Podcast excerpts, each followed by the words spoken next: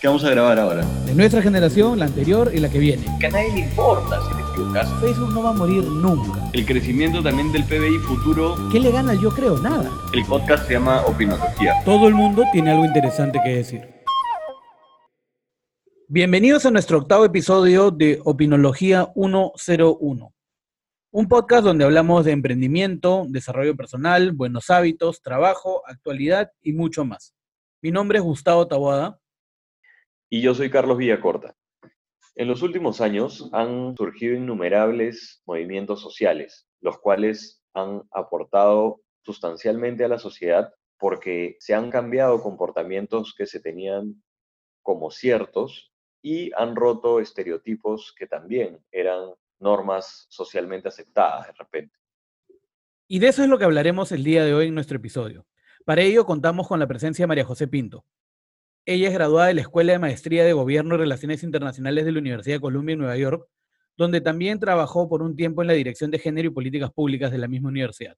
María José es especialista en temas de género y políticas públicas y ha trabajado previamente en la Comisión Interamericana de la Mujer de la OEA. Vamos con la entrevista. Majo, ¿cómo estás? Bienvenida al programa. Hola, Cayo y Tavo, muchísimas gracias por invitarme. Hola, Majo, ¿cómo estás? Bien, súper emocionada de estar acá con ustedes. Gracias por estar acá. Majo, durante la cuarentena hemos visto que han despertado varios temas sociales en el mundo, incluyendo el movimiento Black Lives Matter. Y si bien debemos ser empáticos con estos movimientos, a veces creo que los peruanos tendemos a preocuparnos por lo que pasa afuera y no por los problemas que en verdad tenemos que resolver en casa. ¿Qué opinas tú sobre esto y cuáles dirías que son los problemas que debemos nosotros resolver primero en Perú? Primero que nada, hay que tener en cuenta que estos temas sociales de los cuales se han empezado a hablar en la cuarentena no han surgido este año, ¿no? Eh, Black Lives Matter es un movimiento que surge en el 2013, cuando absuelven al policía que dispara y asesina a Trayvon Martin, que era un adolescente afroamericano. Y este año volvió a, a retomar un poco más de fuerza durante la cuarentena por el caso de George Floyd y también por el caso de Breonna Taylor, ambos afroamericanos que fueron asesinados por la policía. Con respecto a tu pregunta, mira, a mí me parece muy bacán que los peruanos estén tomando más interés en temas internacionales como estos. Y digo internacionales porque la ola de Black Lives Matter en, Estados Unidos ha despertado una ola de protestas sobre el racismo alrededor del mundo, ¿no? Y se vio mucho en París, eh, donde hay una gran población de gente de color. Se vio en Australia protestando la discriminación hacia las comunidades indígenas. Y digo interesando porque un post en Instagram no, no, no refleja que estés tomando conciencia y no refleja que en realidad te preocupan estos temas, ¿no? Sobre todo cuando en tu país guardas silencio sobre temas bastante similares que, que, suceden y afectan a los peruanos a diario, ¿no? Poner un post en Instagram no te hace partícipe del movimiento si es que no eres coherente y si es que no inspeccionas tus propias actitudes que pueden llegar a ser racistas o discriminatorias, ¿no? Y, lo digo desde el punto de vista no de una persona que ha sido víctima de nada, porque me considero una persona con muchísimos privilegios, que afortunadamente no, no, no ha pasado por este tipo de situaciones y que, y que cree que como aliados debemos todos autoinspeccionarnos y aprender por nuestra cuenta cómo podemos ser cada día mejores, ¿no? Tú, por ejemplo, ¿qué opinas de, de, que hay movimientos que de repente tienen un enfoque mejor sobre cualquier, tema, ¿no? Entonces, este movimiento cree firmemente en un ideal, ¿cierto? Entonces, el movimiento, los miembros del, del, movimiento este, tienen que tener una cierta organización también, porque yo lo veo que es como que necesitan tener llegada a la gente. ¿No crees que de repente hay ciertos movimientos que el éxito está en saber, más que el ideal, que sea bueno, sino en cómo poder eh, manifestar o convencer a la gente y tener más seguidores. ¿Tú crees de que es más lo que realmente atrae el ideal o la cantidad de conexiones, de organización, ¿no?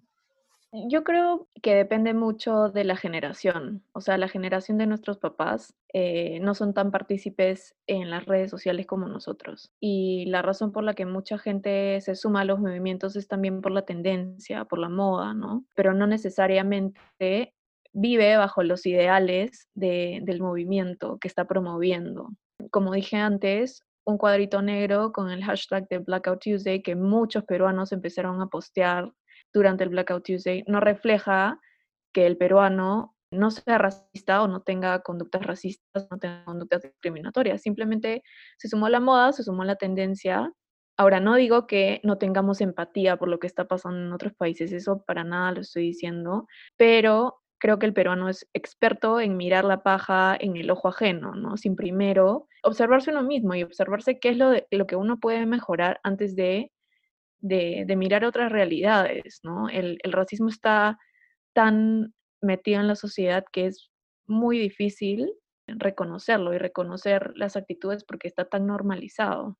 Volviendo a tu pregunta, las personas se suman al movimiento por redes, pero no necesariamente reflejan lo que el movimiento promueve. Y muchas veces ves que empresas peruanas se suman a estos movimientos. Por ejemplo, hubo un caso particular y bastante vergonzoso de una marca, no voy a decir ni de qué, pero que puso su cuadrito negro, eh, Blackout Tuesday, hashtag Floyd Mayweather, el boxeador. Sí, me acuerdo. No George Floyd, Floyd Mayweather, el boxeador. Ajá. Y luego salieron a decir que habían dicho que Floyd Mayweather iba a pagar el entierro de George Floyd y que por eso pues, capaz se habían equivocado. No sé. Pero sí es medio vergonzoso cuando estas cosas pasan o cuando se, se, ve que se tratan de colgar de un movimiento como para usarlo para publicidad, ¿no? Totalmente. Totalmente. Yo he visto muchísimas marcas peruanas posteando su cuadrito de Blackout Tuesday, cuando estoy segura que estas mismas marcas no le dan derechos a sus trabajadores y eso también es discriminación. Tú dices que los usan mucho para lavar la reputación de ciertas empresas. No lavar ni siquiera, pero... Maquillar. Es, o sea, sumarse a la tendencia, sumarse a la moda. Exacto, colgarse a la tendencia. Claro, colgarse a la tendencia y, eso no está bien. Y esa es también una conversación que se tiene mucho entre las feministas y el movimiento feminista eh, y también la comunidad LGTBIQ, porque muchísimas empresas hacen regalías eh, vendiendo cosas relacionadas al feminismo, vendiendo cosas relacionadas a la comunidad LGTBIQ. Los movimientos sociales nacen por una causa, no para generar ganancias para ninguna empresa, ¿no? Pero vivimos en un entorno capitalista, ¿no? Yo creo que es natural que eso suceda, ¿no? Claro, sí, pero, por ejemplo, al comienzo de la cuarentena, una tienda de Lima que es multimarcas empezó a promover, o sea, a mover su página de Instagram hablando de las marcas que vendía en la tienda y un poco hablando de la historia de la marca y no sé qué. Y te juro que todas las marcas empoderan a la mujer, ¿ya? Todas. La misión de esta empresa es empoderar a la mujer porque les da trabajo a las mujeres. Eso no es empoderar a la mujer. Empoderar a la mujer está bastante lejos de darle trabajo a una mujer. Darle trabajo a una mujer es algo que se debería hacer, no es, no es un regalo, no es empoderamiento. Y, eso es lo que hacen las marcas, ¿no? Con tal de eh, promoverse o promover su marca como socialmente responsable, entre comillas, dicen, ay, mi marca empodera a la mujer y eso, y eso no está bien, porque no es cierto. Pero por otro lado, sí tienes marcas que sí lo hacen. Bueno, hablando un poco del tema de, las marcas que se cuelgan de, de tendencias o de movimientos, la marca Negrita, ¿no? La marca de mazamorras va a dejar de llamarse Negrita, ¿no?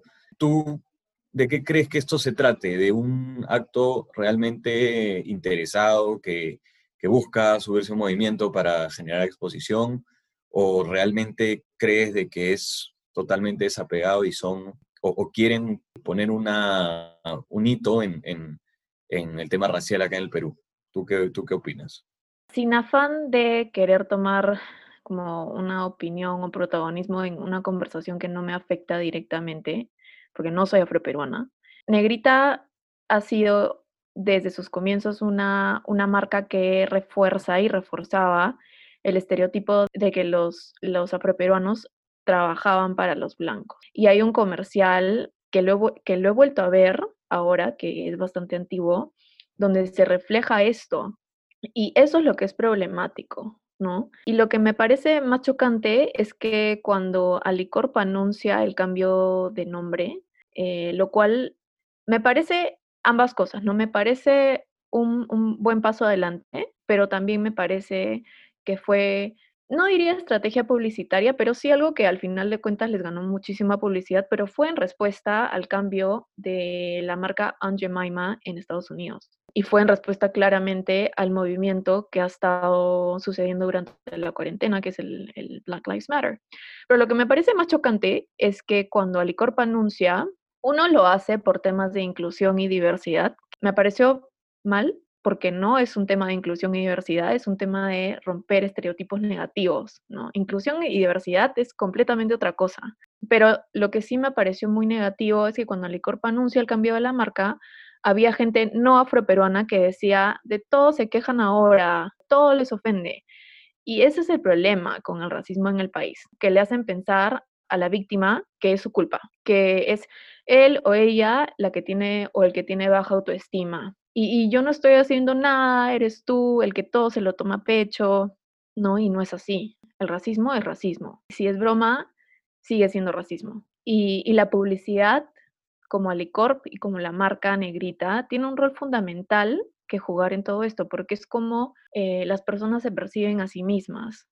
Eh, y un caso clarísimo es el de, los catálogos de Saga Falabella, que hace muchos años yo recuerdo que la gente empezó a señalar que todas las personas en sus catálogos eran rubios y su público al final de cuentas somos los peruanos y tenía mucho que ver con el estereotipo de belleza que tenemos los peruanos, ¿no? Que es una mujer blanca, rubia, de ojos azules y nosotros no somos así, ¿no? Entonces, si tú ves eh, en todo lado ese tipo de personas con esas características físicas, tú vas a querer aspirar a eso. Y eso es lo negativo, ¿no? Y ese es el rol tan vital que tiene la publicidad. Pero lo más, más importante de todo es que quien tiene que decidir si un estereotipo de una mujer afroperuana es racista o denigrante es la comunidad afroperuana. Y creo que todos hemos visto en redes y en noticias y etcétera que la comunidad afroperuana se ha pronunciado positivamente a este cambio.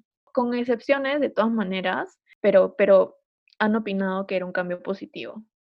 Mira, yo creo que, por ejemplo, ahora estos movimientos también, ¿no? Y la forma de pensar de la gente, que sobre todo en temas eh, controversiales, ¿no? Como la posición, cuál es tu posición sobre el aborto, cuál es tu posición sobre tener 50 géneros. La gente antes era mucho más cerrada y moldeaba las, los medios de comunicación, ¿no? O sea, las marcas les hablaban a ellos en el sentido que ellos se hubieran podido sentir identificados, ¿no? Por ejemplo, la gente en general, ¿no? Hombres y mujeres eran muchísimo más machistas y eso era mucho más socialmente aceptado, era como que la norma, que la mujer tenía que estar aquí, que el hombre tenía que estar allá, y las marcas les hablaban, ¿no? Claro. Con esos estereotipos. ¿Tú crees que ahora que ya todo está siendo mucho más, rompiendo esos tabúes, mucho más libre, las marcas ahora se tienen que pasar ese, a ese lado del discurso, ¿no?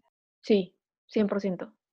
100%. Y te, y te digo, y te digo porque la publicidad moldea mucho de cómo nos percibimos a nosotros mismos desde chiquitos. Si tú, por ejemplo, cuando eres una niña, ves comerciales de muñecas y ves pura niña y encima las muñecas que venden a las niñas un poco que eh, refuerzan el estereotipo de que la, mujer está hecha para ser madre y que es solo madre y no sé qué, vas a crecer con ese pensamiento. Y cuando sigues creciendo y ves que las marcas de detergente o las marcas de jabón de ropa o las marcas de jabón de platos, todas las personas que promueven esos, esos productos en la tele son mujeres, vas a seguir creyendo que las únicas que hacen ese tipo de actividades son las mujeres.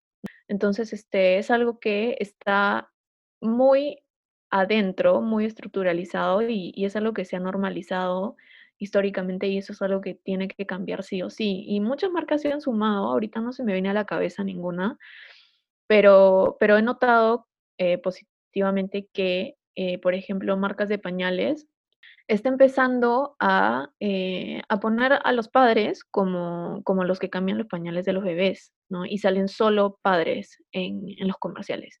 Y eso me parece bastante positivo, ¿no? Porque eso es una forma de romper el estereotipo y, y decirle, oye, los hombres también cambian pañales, los hombres también deberían cambiar pañales. Dime una cosa, ¿tú qué crees que sucedería o, o crees que sucedería que en algún un juguete tan como marcado que es para la mujer, por ejemplo, una Barbie, ¿no? Y en los comerciales de las Barbies salen las chiquitas, obviamente, ¿no? Niñas jugando. ¿Tú crees que en algún momento lleguemos a que también de ese juego participen los niños? O sea, que, que imagínate, Mattel diga, ya, no solamente, no rompamos ese estereotipo de que las Barbies son solo para mujeres. Pongamos niños ahí también jugando. ¿Cómo, cómo, ¿Qué crees que, que sucede? O sea, ¿crees que sucedería? ¿Crees que esto es como que la utopía del, de, la, de, la, inclusión de género? A ver, si yo creo que va a pasar, no creo que pase en un futuro cercano, al menos en el país, la verdad. Sí, es algo que creo que va a pasar en, en un futuro, no, no te puedo responder eso, pero de pequeña yo me acuerdo haber jugado a las Barbies con hombres que, y ellos con sus muñecos hombres, ¿no? Pero no es lo mismo, obviamente, lo que estás planteando, pero sí creo que cuando eres chico, como no tienes noción de nada, entonces haces lo que, lo que es natural para ti. Y de ahí, desde chico, te van amoldando y te van diciendo qué es lo que tienes que hacer como hombre y qué es lo que tienes que hacer como mujer. Y de ahí los caminos empiezan a separarse. ¿Cómo va a cambiar la sociedad de acá a 20 años? No sé, no estoy segura, porque siento que el movimiento feminista y, y, la igualdad de género siento que es como, una, como un péndulo, ¿no? Que va y viene. Estamos avanzando y de la nada eligen a presidentes como Trump y Bolsonaro y etcétera, etcétera, y volvemos a retroceder. La verdad es que no sé, no sé qué pueda pasar. Pero este tipo de, de cosas, este tipo de juguetes o actividades son negativos en cuanto remarquen estereotipos.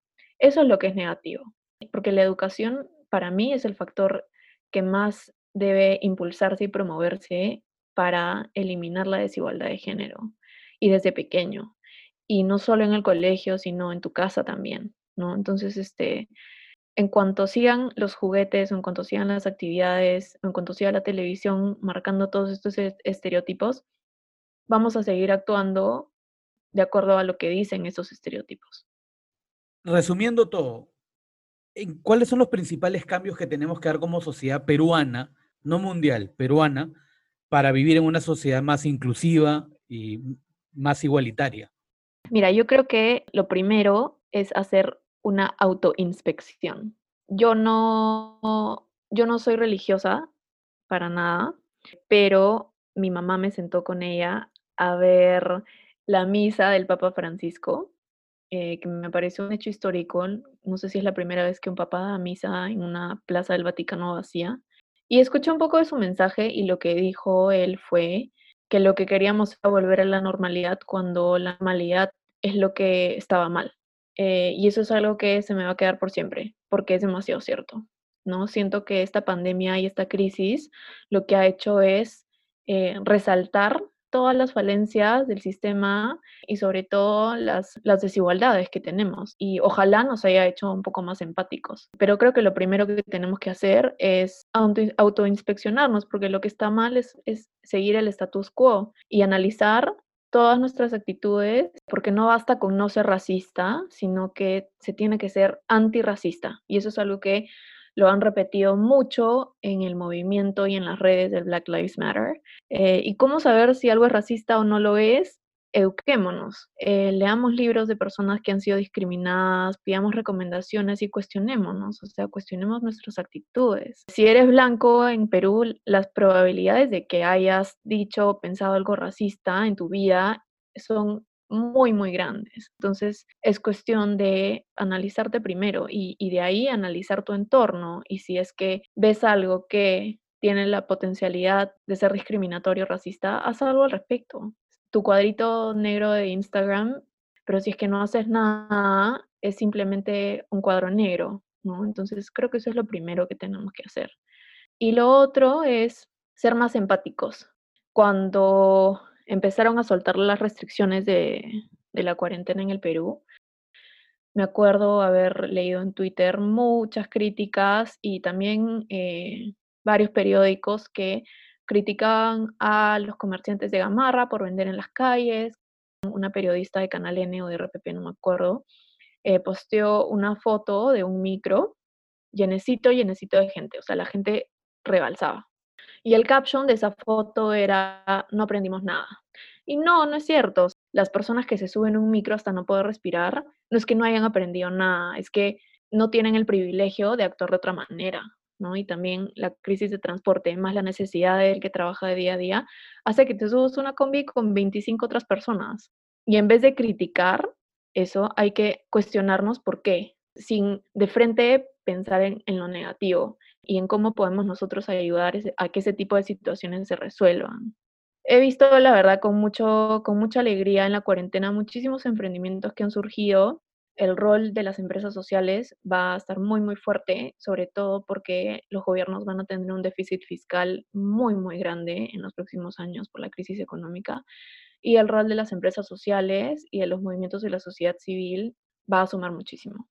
Entonces, ¿cómo crees de que podríamos promover una sociedad donde realmente haya una igualdad entre hombres y mujeres. ¿Cuál es como el camino hacia ahí? ¿Qué, qué tenemos que hacer? ¿Qué tenemos que dejar de hacer también, no? Yo creo que lo primero que tienen que hacer, no solo los hombres, porque también hay mujeres que tienen actitudes machistas. Como sociedad, ¿no? Como sociedad. Es escuchar a las mujeres, que eso es algo en lo que la sociedad falla todos los días. Porque la tilda de exagerada, la tilda de escandalosa, la tilda de de todo te quejas, si siempre ha sido, y eso es lo primero. Y, escucharla en todas las instancias, escuchar a tu amiga cuando te dice que la dejes de le dejes de decir que es muy emocional, escuchar, no sé, a tu hermana cuando se queja porque tiene que lavar los platos en su casa porque su mamá le dijo porque es mujer, hasta escuchar a las mujeres en política, ¿no? Y darles espacio para que puedan comunicar las dolencias que hemos vivido históricamente y que seguimos viviendo día a día. Y de ahí partir eh, a cómo podemos solucionar el tema, ¿no? Si la educación en el Perú tiene una falta muy grande de, enfoque de género, ¿cómo podemos complementarlo en casa y cómo podemos complementarlo en nuestros, en nuestros hijos? No tengo hijos, con, tus, con tus familiares, con tu flaca, con tu hermana, ¿no? ¿Cómo, ¿Cómo puede ser mejor empezar desde ahí? Y yo creo que si empiezas desde ahí y empiezas a deshacerte un poco de, estos estereotipos tóxicos, como la mujer pertenece a la cocina, o la mujer no, no va para la política, o la mujer es muy emocional y no puede tomar decisiones importantes, ¿no? Si empiezas a deshacerte de esos estereotipos negativos, creo que todo empieza a caer por su propio peso, ¿no? Entonces, de nuevo, de vuelta a el status quo no es positivo, hay que porque el mundo está cambiando tan rápido y también hay que cambiar positivamente con el mundo, ¿no? Hay que autoinspeccionar nuestras actitudes. Bajo, se ha hablado durante la pandemia que si bien la tasa de mortalidad es más alta en hombres, la pandemia ha afectado más a las mujeres. Explícanos un poco eso y por qué tú crees que sucede. Creo que lo más obvio es que la violencia de género ha incrementado exponencialmente durante la pandemia porque estás encerrado con tu agresor o encerrada con tu agresor, perdón. ¿no? Entonces, y eso lo vemos en los números de violencia de género que, que han habido en el país, unas cifras espeluznantes de, niñas que han sido violadas por sus parientes, eh, de feminicidios, de agresiones sexuales, de agresiones físicas, psicológicas, etc. Eh, y lo más aterrador de todo es que solamente alrededor del 20% de mujeres que son agredidas eh, denuncian. Entonces este número es muchísimo mayor. Y muchas veces las mujeres no escapan de sus hogares, sobre todo en crisis, donde aferrarte a una estabilidad económica es lo que, lo que necesitas, porque dependen económicamente de la pareja. Pero eso es uno, la violencia de género es, es, creo que es el tema más obvio. Lo otro es que las labores domésticas, porque históricamente han recaído en la mujer, van a incrementarse ahora para la mujer y probablemente eso evite que las mujeres de bajos recursos consigan un trabajo, porque van a tener que quedarse en casa. Lo otro es que, por ejemplo, la mayoría de cuidadoras de personas mayores son mujeres y están expuestas a, contagiarse. La mayoría de enfermeras también son mujeres y también están más expuestas a contagiarse. Y una serie de este tipo de situaciones que antes lo veíamos normal, pero que ahora vemos que en una crisis como esta, las mujeres estamos más que nada en primera línea y estamos más expuestas no solo al, virus, sino también a una carga más grande de labores domésticas y, a violencia de género. Hay algo que te quería preguntar sobre los movimientos, ¿no? Cuando en el año 2000 eh, Al Gore nos presentó el tema del calentamiento global, creo que eso marcó un, un hito. De ahí fue creciendo bastante, bastante fuerte el tema de la conciencia ecológica. Yo creo que ha habido gente que sí ha entendido y ha cambiado sus hábitos. También creo que hay gente que, que una vez más, lo puede utilizar como una estrategia de marketing. Pero ahora estamos más en los derechos civiles. ¿Qué movimiento ambientalista tú conoces ahora que esté tomando fuerza? ¿O se han creado nuevos? ¿Se han destruido algunos? Eh, lo primero que se me viene a la cabeza es Greta, que salió con mucha fuerza, me parece que hace un par de años, si no es el año pasado, y que ha salido con mucha fuerza porque es una niña, casi, ha movido mar, cielo y tierra, ¿no? Y hizo todo lo que es los environment strikes, pero siento que la discusión sobre el medio ambiente se ha un poco apagado durante la cuarentena, ha pasado a ser un poco un segundo plano, un poco en parte también porque eh, la contaminación ambiental se redujo eh, temporalmente, pero también porque la crisis económica, social y la pandemia se, se están llevando el protagonismo. Y la verdad es que yo temo un poco porque los residuos y los desechos por esta pandemia y este año van a incrementar muchísimo por las mascarillas, por los guantes, por los equipos de protección que no se van a desechar correctamente. Si hay algún año que va a ser negativo para el ambiente, es este. Hay veces que los movimientos con muy buenas intenciones terminan encontrando un falso culpable y nos llevan a creer que hacemos mucho cuando no hacemos nada. Yo te pregunto cómo podemos evitar eso. Por ejemplo, las cañitas el movimiento era en contra del uso de plástico de un solo uso y nos llevaron a todos a decir, el culpable son las cañitas. Entonces todo el mundo dejó de dar cañitas, pero te dan tu vaso de plástico con tu tapa de plástico y te decían, sorry, ya no doy cañitas. Claro, es que eso está mal, pues. Eso está mal. Es, es, es, es, eso es como poner tu cuadrito de Blackout Tuesday y, ser racista el día siguiente, ¿no? Es, no es coherente, o sea, si, si, estás claramente quitando gañitas, tienes que, toda tu marca, toda tu empresa, toda tu organización se esfuerce en cumplir con ciertos estándares ambientales. Y es por eso que es tan importante observar tus actitudes y observar las actitudes de la gente que te rodea. Claro, y por otro lado tenemos dentro del mismo movimiento del plástico de un solo uso, los supermercados van a dejar de dar bolsas, pero se la voy a cobrar al cliente cuando el cliente quiera comprar una bolsa. Y te van a decir, ok, pon tu granito de arena, pero hay gente que no tiene para pagar para la bolsa, pues. Y hay gente que tiene que subirse una combi con sus bolsas. ¿Y ahora cómo se sube? Y hay gente que tiene que caminar con esas bolsas y ahora tiene que pagar por caminar con esas bolsas. Entonces, eso, por proteger el medio ambiente, ¿no estamos siendo discriminadores? Es, de hecho, eso, esa fue una de las críticas más grandes que recibió esta política. No, no aquí, pero creo que en Estados Unidos fue, donde justamente decían lo que, exactamente lo que tocabas de mencionar, ¿no? Que la gente con nivel socioeconómico alto va, no le va a importar cuando se olvide su bolsa de tela y va a pagar por las bolsas de plástico porque no le afecta en sus ingresos. Pero la gente que no pueda pagar por las bolsas se va a ver muchísimo más afectada. Entonces, por eso es que es tan importante incluir una visión de inclusión y una visión de cómo puede afectar tu política o, lo que estás haciendo, lo que estás imponiendo para resolver un problema, pero también cómo afecta de distinta manera a todos, son ese tipo de políticas públicas que se hacen sin tener en cuenta las características de todo tipo de personas, los que al final incrementan las desigualdades entre grupos y, sobre, y hacen más vulnerables a los grupos ya vulnerables. Buenísimo, Majo. Entrando un poco a las preguntas personales, ¿cuáles son los dos libros que más te han impactado o que nos recomendarías leer? Mira, el último libro que leí que me gustó un montón eh, fue Becoming, de, es mi historia, de Michelle Obama. Me gustó de la mitad hacia el final, muchísimo. Y, siento que es un buen libro para aprender sobre, sobre racismo, ¿no? En Estados Unidos, porque ella habla mucho de eso, habla cómo su vida entera se ha visto marcada por actitudes discriminatorias y racistas. Entonces, me, parece, me parece un buen libro, pero depende, depende de qué temas te interesen. Yo soy una lectora muy variada. Ahora estoy leyendo un libro de Levitsky, de Steven Levitsky, que se llama Cómo mueren las democracias, que también es un libro bastante interesante. Habla mucho de Fujimori, eh, porque Levitsky es un fan de la política peruana. Eh, está muy bueno, estoy a la mitad.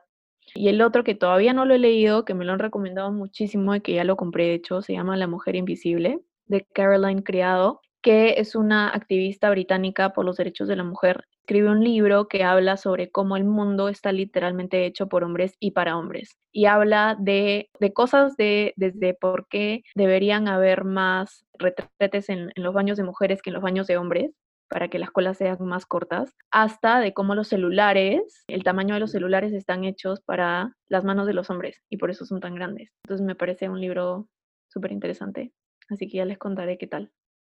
Oye, Majo, ¿y qué frase tú dirías que importante para ti o, qué frase te ha marcado? Yo creo que sobre todo en esta coyuntura, eh, de nuevo, no soy religiosa, pero sobre, sobre lo normal, ¿no? Eh, queremos volver a la normalidad cuando la normalidad era el problema.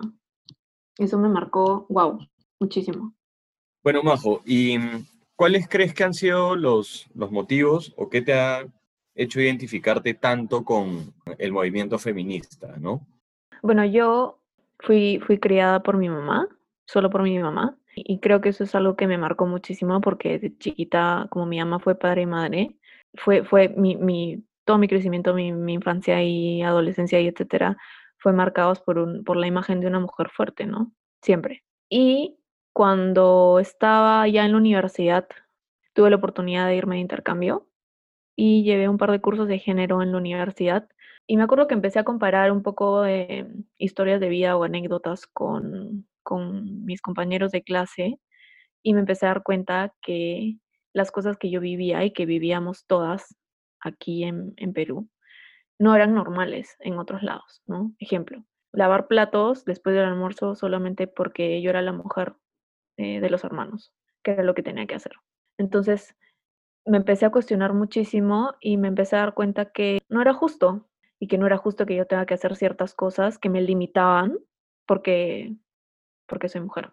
Creo que ese fue un punto de inflexión en mi vida en el que me empecé a cuestionar todas estas cosas que sucedían a mi alrededor. Y ya cuando me fui a hacer la maestría, hice una maestría en, en Colombia en, Relaciones Internacionales y me especialicé en temas de género, eh, me di cuenta que ser feminista no te hace una experta en igualdad de género, que la igualdad de género es algo que se estudia, porque es un tema que tiene como una ciencia social detrás y que es algo que es muy relevante para la sociedad de hoy en día. Entonces, nada, poco, ha sido, ha sido un camino bastante largo, pero sí fue un camino de darme cuenta progresivamente que lo que sucedía a mi alrededor en mi vida no era justo a veces. Y eso que Vamos, yo soy una, una mujer, y ya lo he dicho, sumamente privilegiada en todo sentido y lo reconozco, pero igual por ser mujer habían cosas que habían que cambiar. Y es también una autoinspección para que yo tampoco, yo misma, deje de tener actitudes machistas también, ¿no?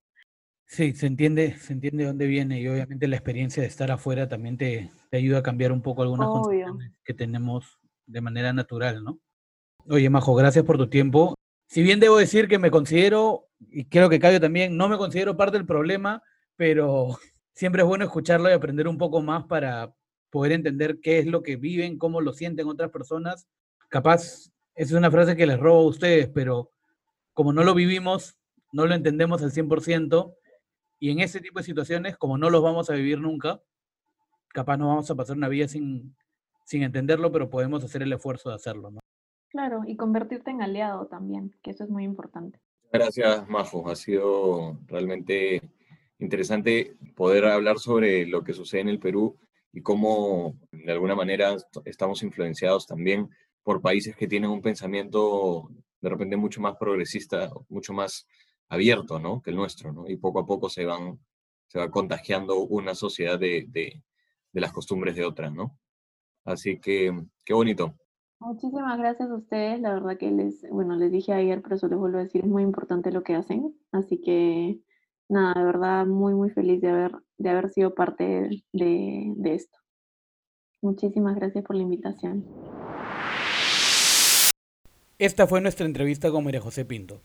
Yo creo que lo que, lo que más he rescatado de la entrevista es que realmente el mundo es muchísimo más diverso y muchísimo más diferente de lo que nosotros realmente pensábamos que era, ¿no? Pero ahora somos todos tan mezclados y tenemos preferencias tan distintas pero a la vez siempre va a haber alguien que esté en lo tuyo, ¿no? O sea, cada vez encuentran más nichos distintos, lo cual genera una diversidad, ¿no? Y definitivamente no todos los nichos van a estar de acuerdo unos con otros. Entonces es normal que haya una, una fricción o un cisma, ¿no? en, algunos de ellos, de sus creencias o de sus preferencias. Yo rescato bastante lo relacionado a cómo lo ven las personas que están afectadas por determinada situación, ¿no? Muchos de nosotros a veces podemos caer en este, en este error de decir, están exagerando o no es así, pero definitivamente no lo vemos como los ojos de víctima y solo cuando lo ves con los ojos de la víctima es que puedes entender qué es lo que está pasando.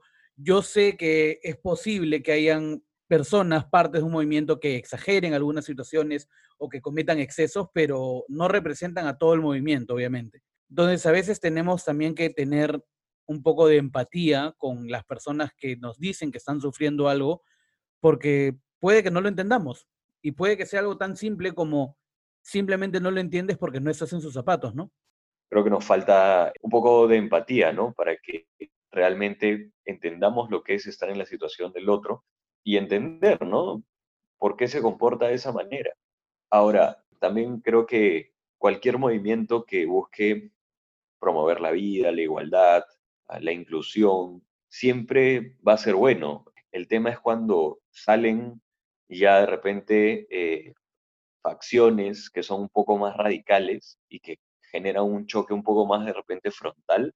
Eso no quiere decir que realmente el movimiento sea malo en sí, sino que las personas que lo están representando en esa idea en particular, de repente un poco más radical, definitivamente ellos son los que están mal, ¿no?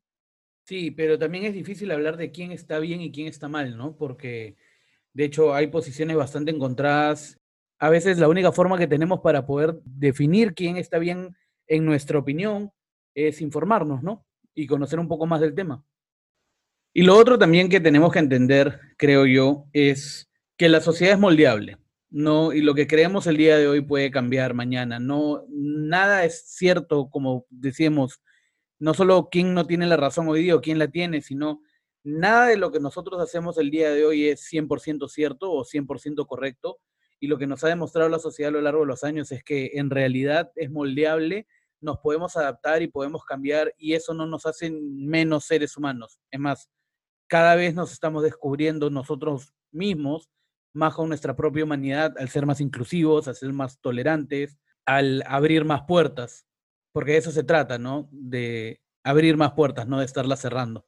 Sí, claro, y, y lo bonito de, también de vivir la vida en un mundo tan diverso es que uno encuentra gente muy valiosa sin importar su, su género, su, su, condición social y, y, creo que el estar abierto y el estar asequible para cualquier persona es, es parte de, vivir una vida plena, ¿no? Así que tratemos de, de no odiarnos, de no estereotiparnos y creo que vamos a vivir bastante bien. ¿no? Totalmente. Muchas gracias por escuchar nuestro episodio. Yo soy Gustavo Taboada. Yo soy Carlos Villacorta. Y esto fue Opinología 101.